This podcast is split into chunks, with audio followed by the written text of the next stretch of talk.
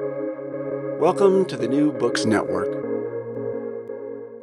Welcome back to the New Books Network. I'm Keith Kruger, one of the NBN hosts, and today I'm privileged to be joined by the political economist Stephen Roach, a senior fellow at the Paul Tsai China Center at Yale Law School. Dr. Roach joined the Yale faculty in 2010 after 30 years at Morgan Stanley, Uh, mainly as the firm's chief economist, heading up a highly regarded global team, followed by several years as the Hong Kong based chairman of Morgan Stanley Asia. He was able to draw on his rich capital markets and investment banking experience and developed popular new courses on Asia, notably The Next China and The Lessons of Japan. The professor's writing has appeared in both domestic and international media, as well as academic journals and in his congressional testimony over the years. Some listeners uh, may recall his C SPAN Charlie Rose show, more recent CBN appearances, or, or one or both of his first two books. His 2009, The Next Asia Opportunities and Challenges for a New Globalization, and his 2014, Unbalanced The Codependency of America and China.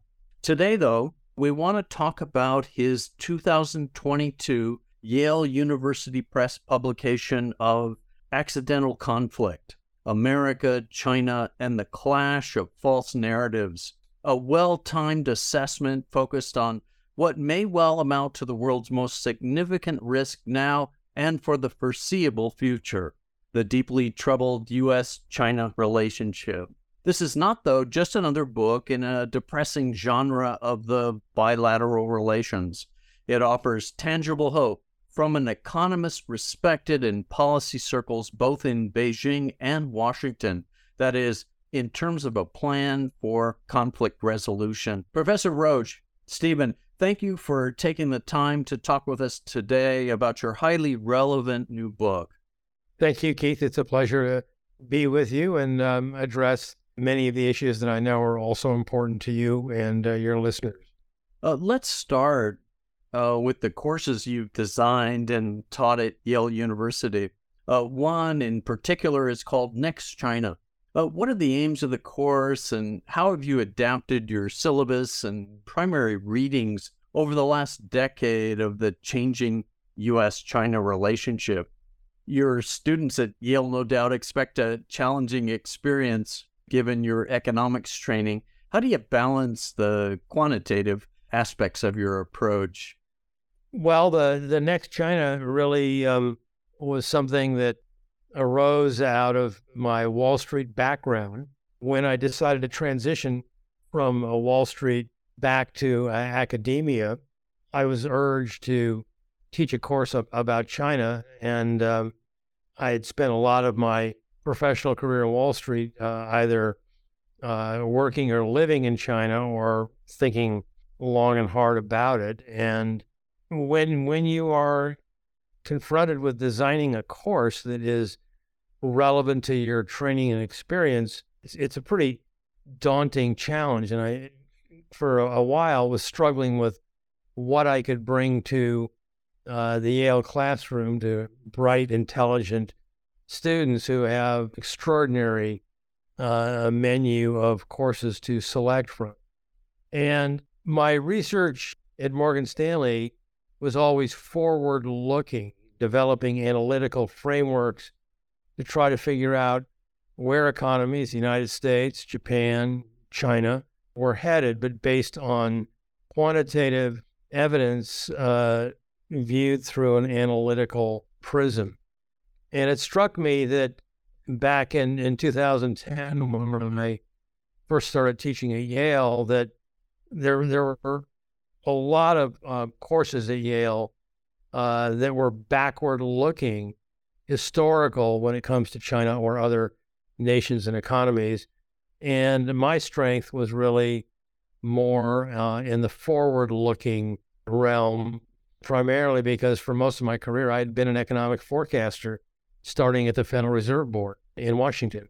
And so the theme that I came up with was where is China headed? And I called it, in concise terms, the next China, recognizing that there were lots of sort of alternative scenarios one could come up with. But I had been developing what I thought was an evidence fact uh, in sound analytical framework that focused on the transition of China from the very powerful Deng Xiaoping model focused on exports and investment to one that reflected the critique of former Premier Wen Jiabao in, in 2007, just before I came to Yale, uh, claiming that the Deng Xiaoping model was greatly successful, but needed to be changed to focus on a rebalancing toward internal private consumption because the Deng Xiaoping model itself was uh, too unbalanced, unstable, uh, uncoordinated, and ultimately unsustainable. And it was a really a brilliant critique, and that gave me a, I thought, a well-grounded political economy framework to envision what some of the forces would be to push and define the coming transition uh, in the Chinese economy. So it was an economics course grounded in the political economy of uh, Chinese leadership and set in the context of an increasingly China dependent, interdependent uh, world economy. And I, it was a very popular course at its peak. I had probably uh, 250 students uh, enrolled in it. Over the 13 years that I taught the course, there were uh, close to 1,500 students uh, who have taken it. And uh, I put an enormous amount of effort into the course. I recognized, and I wrote this, I think, in, um, in the preface uh, to one of my books, that the next China is a moving target. The idea that, you know, there is a fixed target out there that we should always focus on, I think belies the changing circumstances that nations like China face. But um, I stuck with it, and um, you know, it's still an active part of my focus in looking at China. I'd have to say that as I look back on the 13 to 14 years that started with the um, uh, the first offering of the course, that there's been progress on the road to the next China, but there's also been some disappointments along the way that are still challenging and um, certainly uh, good food for thought in academic institutions like Yale. Uh, thanks um, for that. Uh, to what extent do you feel that uh, student attitudes um, regarding the U.S. China relationship have noticeably changed since your first year of teaching? Well, I think the student interest and appreciation of China at, at Yale has always been strong. The sentiment toward China ebbs and flows in terms of how the, the students feel about uh, China's growth, development, especially now uh, as the conflict deepens with the United States. But I would draw a sharp distinction between the overwhelmingly strident anti China feeling in Washington that is reflected in public polling polls uh, that are so negative right now that I think the students that I meet with uh, at Yale are still, I think, much more constructive uh, about the prospects and challenges of this um, next China. There certainly are some uh, issues that they would find worrisome as the conflict deepens. Um, you know, latest frictions, um, whether they're in the Taiwan Straits, the South China Sea, the surveillance balloon. These are all topics that get actively discussed on campuses like Yale. And I think students are, I won't say they're willing to cut China slack, but they're willing to be less strident, less polemic, less unforgiving of a different system than our politicians are inclined to do. So there, there, it's a, I, I think a, a far more nuanced uh, perspective uh, at Yale. Thanks. That's a good way to to, to put it. Um, and do appreciate you sharing your teaching experience and approach. Um, it strikes me as a good place to start. I think in terms of really highlighting an impressive career that is um, at core about educating others, uh, whether the U.S. and investment and business community, Asia focused investors, uh, your peers in economics and finance, government leaders and regulators, or the public more broadly uh, through your lectures in Asia, um, your media appearances, and congressional testimony in the U.S and not to mention meetings with uh, Chinese leadership, uh, nor the elite students in your courses at Yale, as you've uh, you've just talked about. That said, you've been a witness to the ongoing deterioration of relations uh, between China and the United States over the years. There's much at stake here now and in the near future, and your broader scholarship brings a much needed coherence and consistency to what amounts to a study of comparative political systems in the form of this uh, bilateral relationship. It's not inconsequential that your opinion is respected both in China and in the United States, lending your book's argument a sense of legitimacy, I think, sorely lacking in our polarized era of questioning expertise within our long-standing anti intellectual tradition. So, the timing of your latest book through uh, Yale University Press, again, Accidental Conflict America, China, and the Clash of False Narratives, truly appears at a critical juncture. Uh, those familiar with your previous work will see the continuity and deepening of the relationship metaphor within your line of reasoning. Um, before we get into it, though, I want to call your attention to the book's cover design, which struck me as both retro and reminiscent of Rube Goldberg drawings, uh, with the intertwining red and blue suited, overextended arms and hands and fingers in all manner of configurations, uh, framing your subtitle America, China, and the clash of false narratives. My nostalgic evidence for this claim is the iconic book cover of a policy classic implementation by Pressman and Wildavsky, who used different Goldberg drawings on their second and third editions. Look, book cover design, like album cover art, no doubt has its own aficionados, and my Goldberg reference may seem a reach uh, to some readers.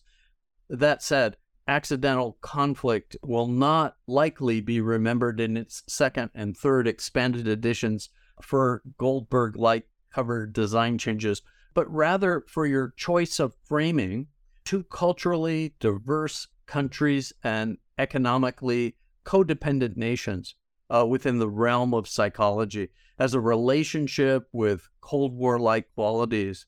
Uh, but more significantly, because you also offer a plan for conflict resolution.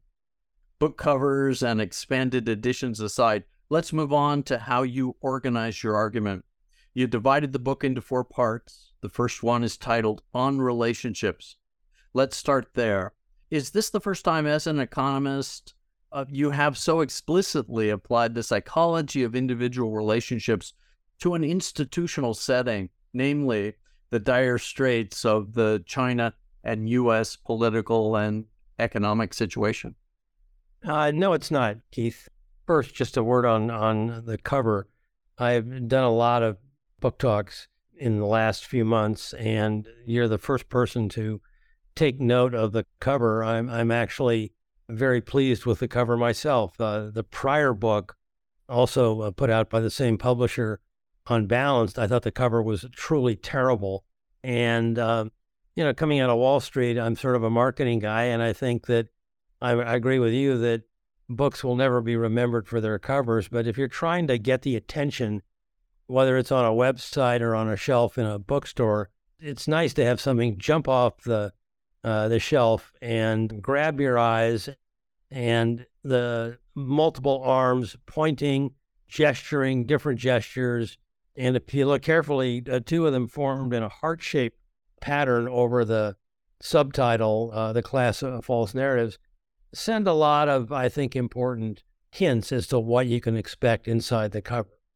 But in terms of your question about relationships, my 2014 book, Unbalanced, did lay out for the first time my view that the two way interdependency uh, between the United States and the Chinese economies could be viewed through the psychological lens of a codependency.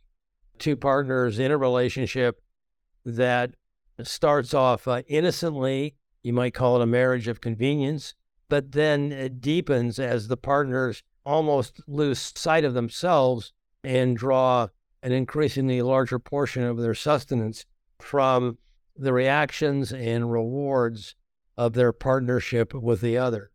In accidental conflict, though, I explored the dark side of codependency in great detail and drew much more heavily uh, on advances in behavioral uh, economics, especially narrative economics, as developed by my Yale colleague, uh, uh, Nobel Prize winner Robert Shiller, in leading the reader to consider how a codependent economic relationship can go really very badly off the tracks.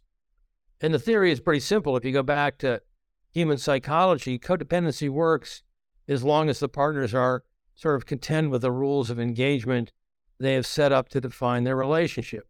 But human nature is such that partners are never equally content.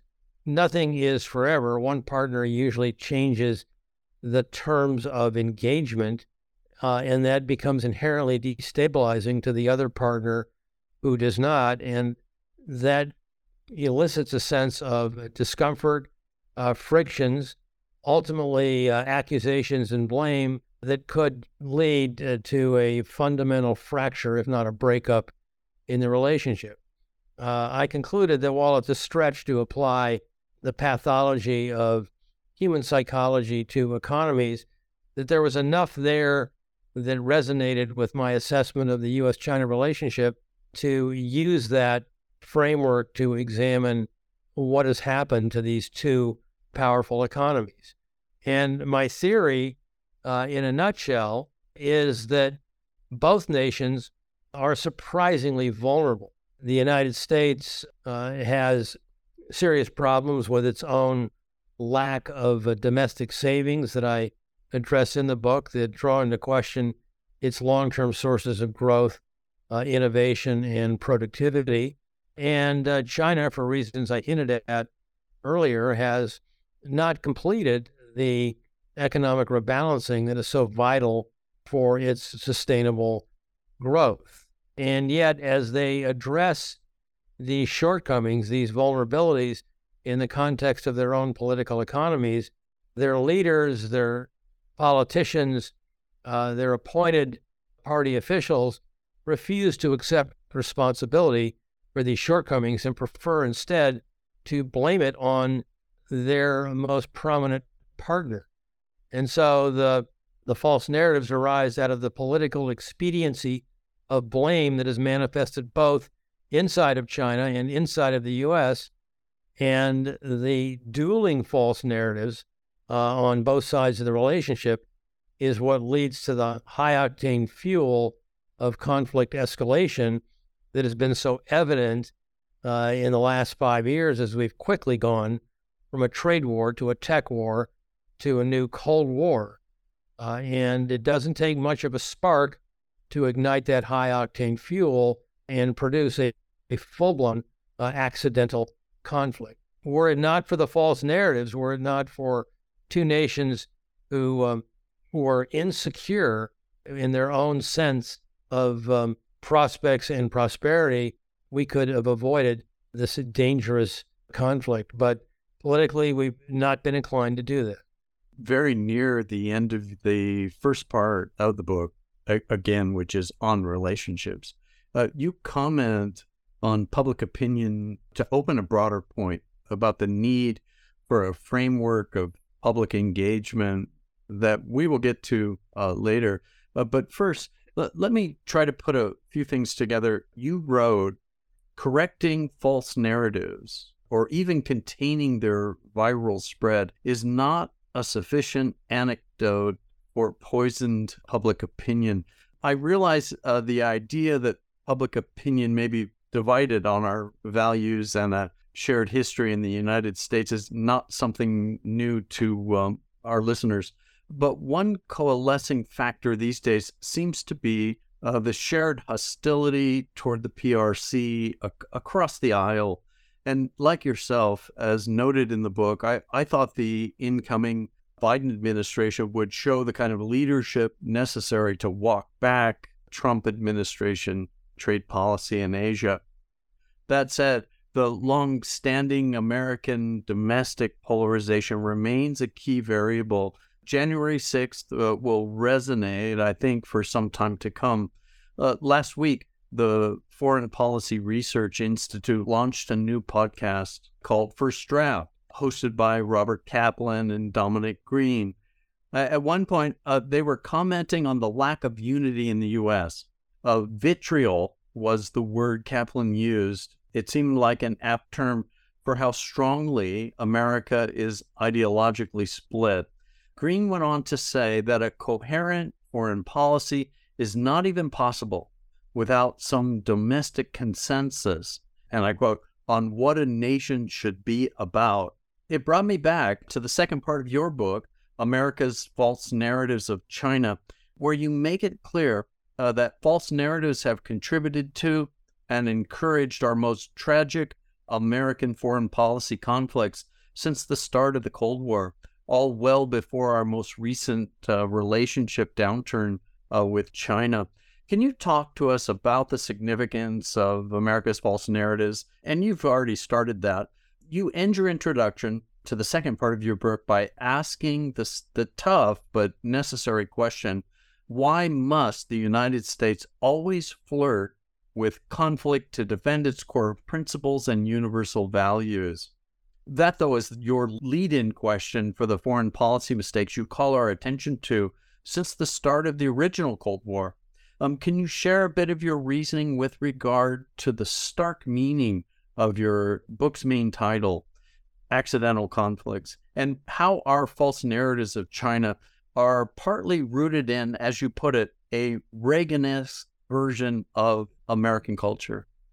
Well, there's a lot to unpack there, Keith. Um, but let me just give you an example of my um, leading false narrative that is widely embraced on a bipartisan basis in the United States with respect to China. And it's largely contained in chapter four called Bilateral Bluster, the first of four chapters on America's false narratives of China. And it focuses on trade because if there's one narrative that Americans embrace on from both ends of the political spectrum, reinforced by their leaders in Washington, by the reporting of so much of our media in congressional testimony, especially very recently, is we have a serious foreign trade problem, a large record foreign trade deficit. Deficits are bad. They put pressure on companies, on industries, their workers, and their communities. The largest portion of our trade deficit is with China by a wide margin. And China has been alleged to cheat across the board in terms of unfair trading practices, ranging from intellectual property theft to industrial espionage to illegal subsidies of state owned enterprises to forced technology transfer and the like. And therefore, we must penalize China. And that was the essence of the argument that former President Trump made to impose very large tariffs on a large swath of goods uh, that are shipped from China to the United States. What qualifies as a false narrative, in my view, is taking a fact based representation of a problem, but exaggerating it uh, to make a, a contentious and erroneous policy conclusion.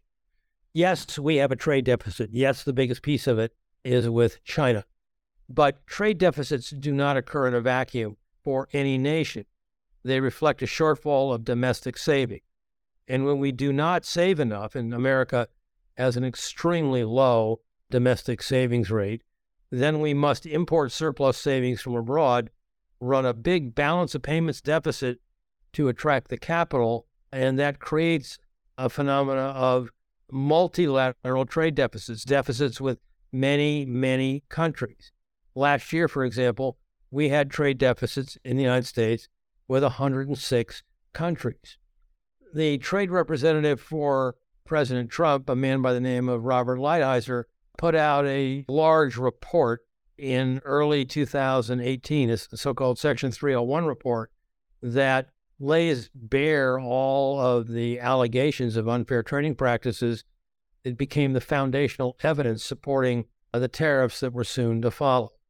In my book, again in chapter four, I go through the Lighthizer Section 301 report in great detail, and I won't bore you with this right now, uh, other than saying to read the book, but I point out that most of his allegations are lacking in valid evidence and would not really qualify for submission in any court of law in the United States. So, what's the false narrative here? The false narrative is that we have a, a trade deficit. China's a big piece of it, but it's our fault because we do not save enough. We saved more, reduced our budget deficits, and boosted um, personal savings on a sustained basis, which we have not, the need for trade deficits with China and 105 other countries would diminish. So it's not China's fault that we are in a deficit uh, position in saving that requires us to run trade deficits with 106 other nations. That to me is a classic false narrative. We'd rather blame China for a self inflicted problem than take the actions at home to address the circumstances that have given rise to the shortfall of saving, which gives us these multilateral trade deficits. I recently spoke with Professor Ryan Brooks about a book he's recently written called American Fiction and Neoliberalism in the Clinton Era. I mention it only because of fiction, even as it caricatures, uh, amplifies some of our narratives. Um, one of the books mentioned was American Psycho, uh, which has a scene at a U2 concert where the 20 something yuppie Wall Street guys and their girlfriends have front row seats because Japanese clients uh, were not able to use the tickets. Um, the psycho uh, and the yuppie who ended up with his Japanese clients' tickets are, are having a shouting conversation in the midst of the rock concert uh, with the psycho shouting to the other guy about the dinner reservations after the concert. And when it's suggested that they may not make it on time, uh, the psycho suggests going for Japanese instead.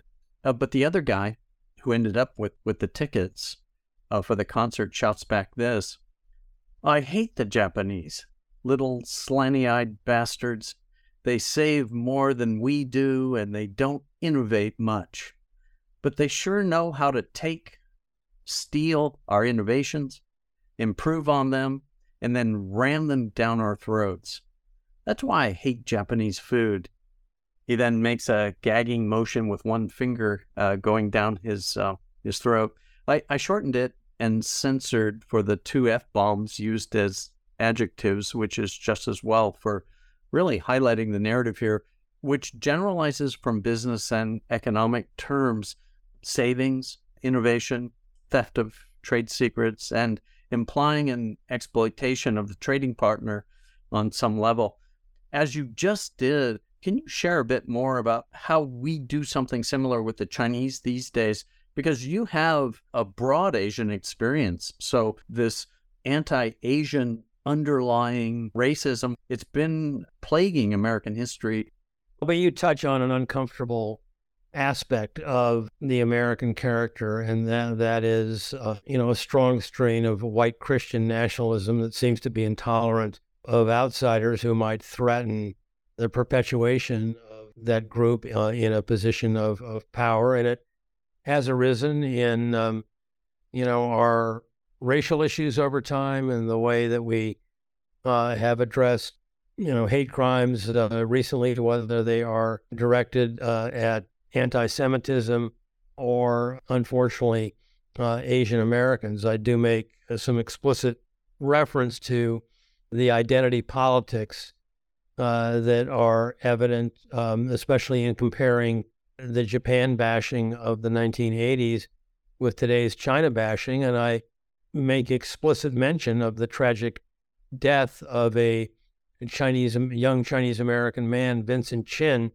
who was murdered in a bar fight uh, in Detroit in the in the 1980s by disaffected U.S. auto workers who had felt their jobs were being threatened by Japanese car manufacturers, and so they got in a fight and murdered Vincent Chin because they thought he was Japanese, when in fact he was actually a Chinese American, and that's not just the tragedy of being able to make the distinction, uh, but you know, a clear manifestation of how deep these feelings do play on many of the longstanding uh, insecurities uh, and in levels of intolerance uh, in a polarized American uh, society. So I do worry about that a lot, and um, the fact that we have allowed that intolerance to, to dominate our public opinion in any way whatsoever.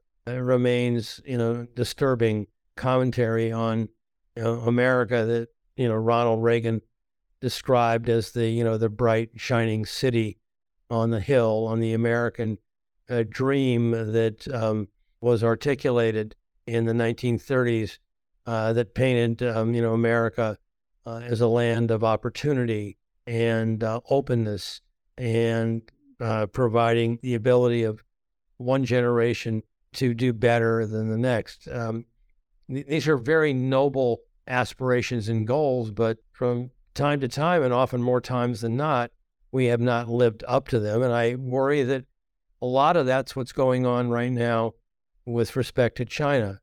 If you, um, and I'm sure you have, view the recent hearings of the U.S. House of Representatives, either the new Select Committee on China uh, that held its first hearing on February 28th of this year, or um, other hearings that interrogated the Singaporean uh, CEO of uh, a Chinese subsidiary, TikTok, uh, you will find a strident, anti China, militaristic view that uh, is very reminiscent of hearings that were held um, in the U.S. Congress in the early 1950s, initially by the House Committee on Un American Activities, that led to race baiting uh, and the rise of a, a, a, very destabilizing force that we now know as uh, McCarthyism, uh, not for hinting at the current Speaker of the House, but named after a Senator Joseph McCarthy from the, the state of Wisconsin. So this is a, a worrisome aspect, letting these this history of bias creep into our economic and policy discourse, and not really having, um, you know, any anyone with political courage, either in the executive branch or the Congress, to stand up, as was said to uh, Senator McCarthy in the early 1950s. The comment that stopped him in his tracks is, "Have you no decency, sir?" Uh, and shortly after that, McCarthyism came to an end. He was censured by the Senate, and um, the intensity of that red baiting subsided. We have not gotten to that point yet, but we may well uh, be headed to a similar juncture in history. Yeah, no, thanks for connecting those dots, including the uh, tragedy of Chen, the Chinese American in Detroit, because Bret Easton Ellis in his novel, the next one of the next scenes after that, the American Psycho then takes it upon himself to grab a Asian delivery guy, kills him, blah blah blah. Then realizes he sees that the food is Chinese takeout. Goes right back to um, your Chen story there. So Ellis was probably drawing uh, directly on on life there. So the idea of uh, life imitating art. In this case, it's art imitating life. Well, you also uh, make clear it takes two to tango as you counterbalance America's perspective bias and denial uh, with China's false narratives of America. Of the third part of your book, you make the point that the flow of distorting information, uh, whether via social networks in the US or the PRC state censorship are key to the ongoing, as you put it, confluence of falsehoods. It's an interesting way to describe it, but your point is really about how differently the systems distort information. Can you share with us some of your thinking in this rejoinder to our own false narratives? Let me just give you a little bit of a preamble. I felt strongly, based on years of work, that it was wrong to write a book about America having a China problem.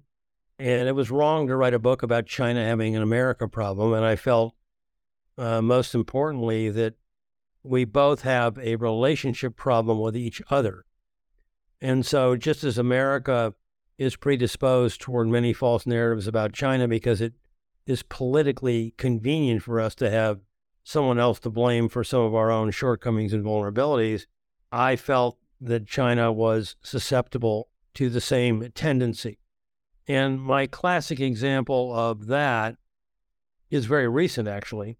In March of this year, which postdates the publication of the book, but is certainly in line with many of the points that I made uh, in uh, part three, Xi Jinping at the uh, National People's Congress explicitly named the United States being responsible for policies of all around encirclement, suppression, and containment of Chinese development. Now, I think that's a classic false narrative. Again, it's it's fact based to some extent. There there can be no denying the realization that the United States has now come clean in um, advocating a policy of containment with respect to China. You know, we talked earlier um, one of the big surprises is the transition from Trump to Biden. Things didn't change, didn't go back to the way they were. Biden, on his first day in office, uh, signed 14 executive orders remanding most of the unpopular policies of the Trump administration construction of the border wall in Mexico, the Muslim travel ban. He rejoined the Paris Agreement on climate change. He rejoined the World Health Organization, but he did not uh, abandon Trump's tariffs. And in the ensuing couple of years, he's tightened the noose further, especially by imposing uh, sanctions on Chinese use of advanced uh, technologies. These are, I think, potentially more powerful in containing China than um, Trump's tariffs. So we we certainly do in the United States now politically, even though we deny it, embrace a policy of containment. But the false narrative, Keith, is that that's not what is uh, inhibiting or limiting Chinese growth and development. China has failed to take the necessary steps to stimulate internal private consumption by chronically underinvesting in its social safety net, uh, retirement, and healthcare. And so, with the rapid aging of the Chinese society and the working age population has been contracting now since 2016, consumers are much more predisposed to save for an uncertain future than they are willing to put their money to work in driving more of a full throttled consumer led growth model that Wen Jiabao envisioned uh, in 2007. The consumption share of the Chinese economy today is less than 40%. That's the lowest consumption share of any major economy in the world. Uh, and so the false narrative for China is to not accept responsibility for the policies that are inhibiting its growth and development by failing to invest in a safety net, but in turn to, to turn those shortcomings uh, into a um, an invective of blame against American containment. That has nothing to do with China's failed consumer-led rebalancing, uh, and that's just one of the many false narratives that I address in looking at the other side of the same coin.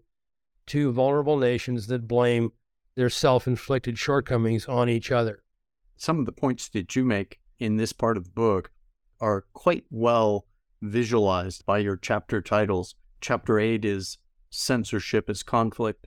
Chapter 9, Consumerism and Animal Spirits. I think people will uh, find that uh, quite interesting.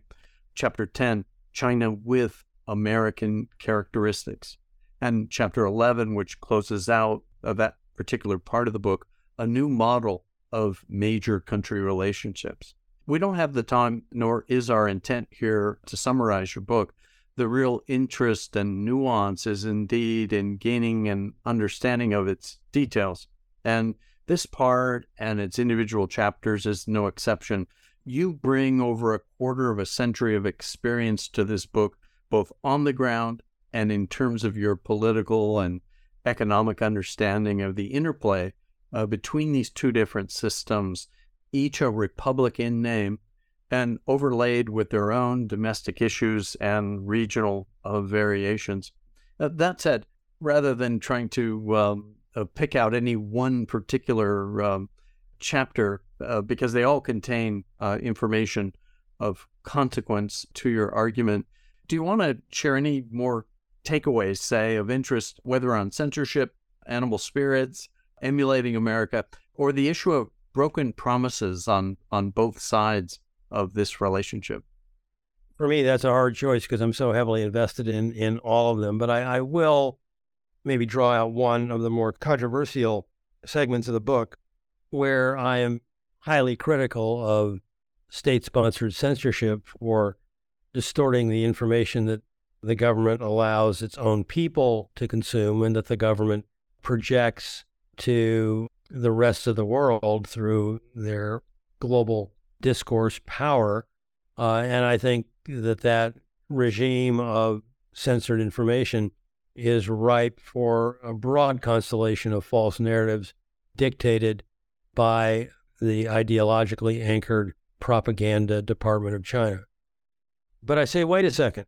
Let's not ignore the fact that the United States, the other side of, again, the same relationship coin, we don't have a propaganda department, but we have a powerful uh, culture of information distortion. Example, the most prominent right now is a polarized information discourse conveyed through social media and cable television that propagates and disseminates the view that the presidential election of uh, 2020 was rigged and stolen and over half of our one of our leading political party still believes in the big lie uh, of the 2020 presidential election.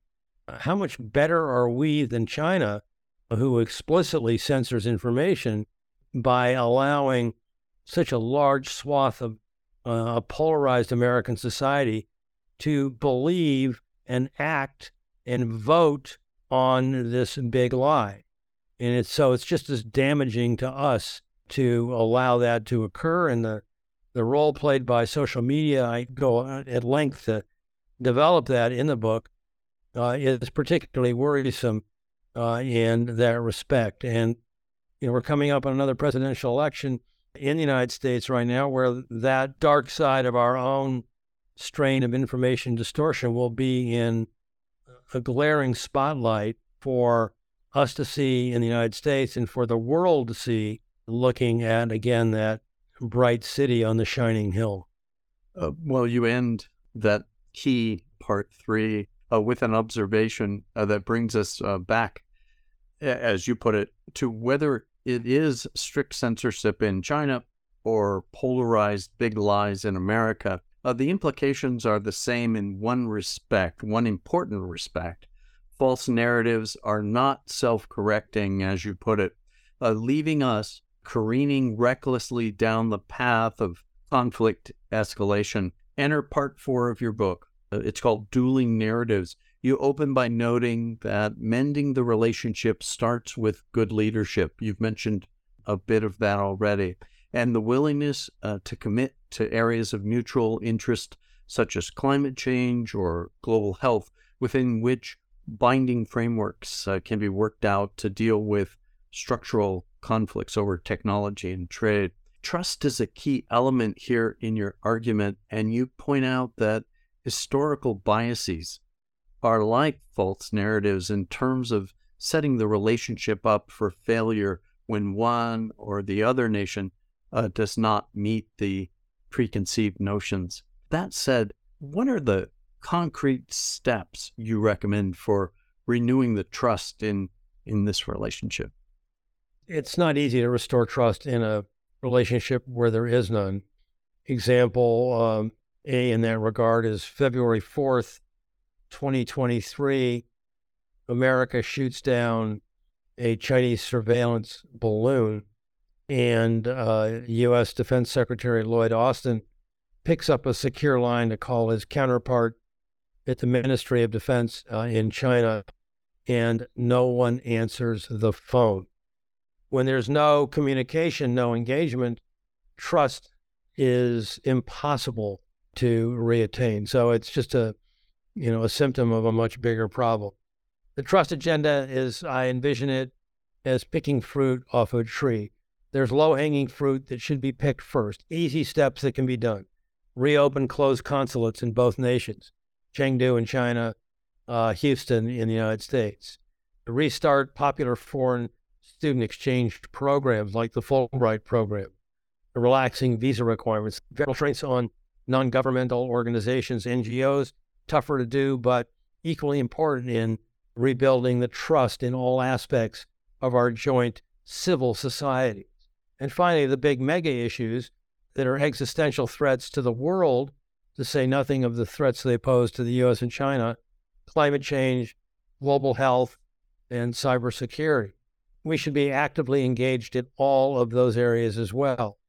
Uh, if we can rebuild some semblance of trust, starting with the low hanging fruit first, Keith, then I think we can move on to do two other things to resolve this conflict.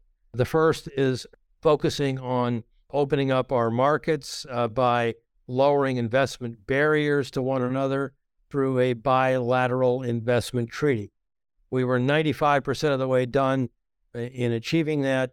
Uh, at the end of the Obama administration, Trump took it off the table. We need to go back to the table. And the third uh, leg of the stool is the one that I personally have the most invested in and I'm most excited about. Uh, it is recognizing that the balloon problem uh, is a manifestation of a failed architecture of engagement between our two countries.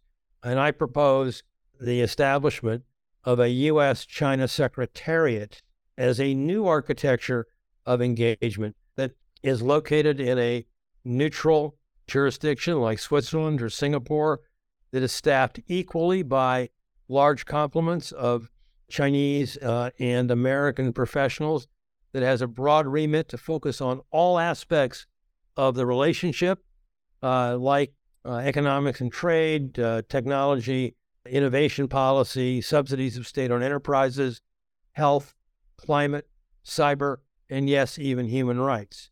The Secretariat has the, uh, the power to convene uh, experts when problems arise, such as COVID 19, which we, we could have addressed far more effectively on a collaborative basis by bringing in leading scientists, epidemiologists, and public health practitioners instead of suffering the carnage of massive uh, and lingering illness.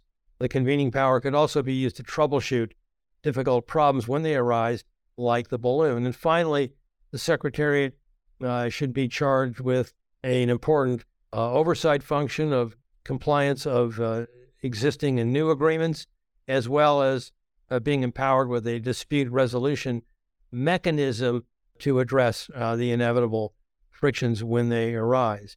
Uh, this is a new approach. Um, uh, it's one that actually I've found a lot of interest in when I've spoken about it in Asia, but very little interest in the United States because we are not interested in engagement. We are convinced that China is the enemy, just like we were convinced that uh, the Soviet Union was the enemy in the early 1950s. We don't want to talk to them. A re engagement with China is viewed as almost uh, a treasonous uh, approach. And when you propose that to uh, American politicians, uh, you are criticized heavily in that light. So, um, you know, that's my plan. It starts with trust, but there's much more to it than that those interested in a more nuanced understanding of our most pressing geopolitical relationship would do well to pick up a copy of Accidental Conflict, America, China, and the Clash of False Narratives, published by Yale University Press in 2022. Professor Stephen Roach, comparative political economist and seasoned China analyst, respected in both Asia and the West, thank you for sharing your insights and thoughts about the critical China American relationship uh, with us today and some possible paths forward.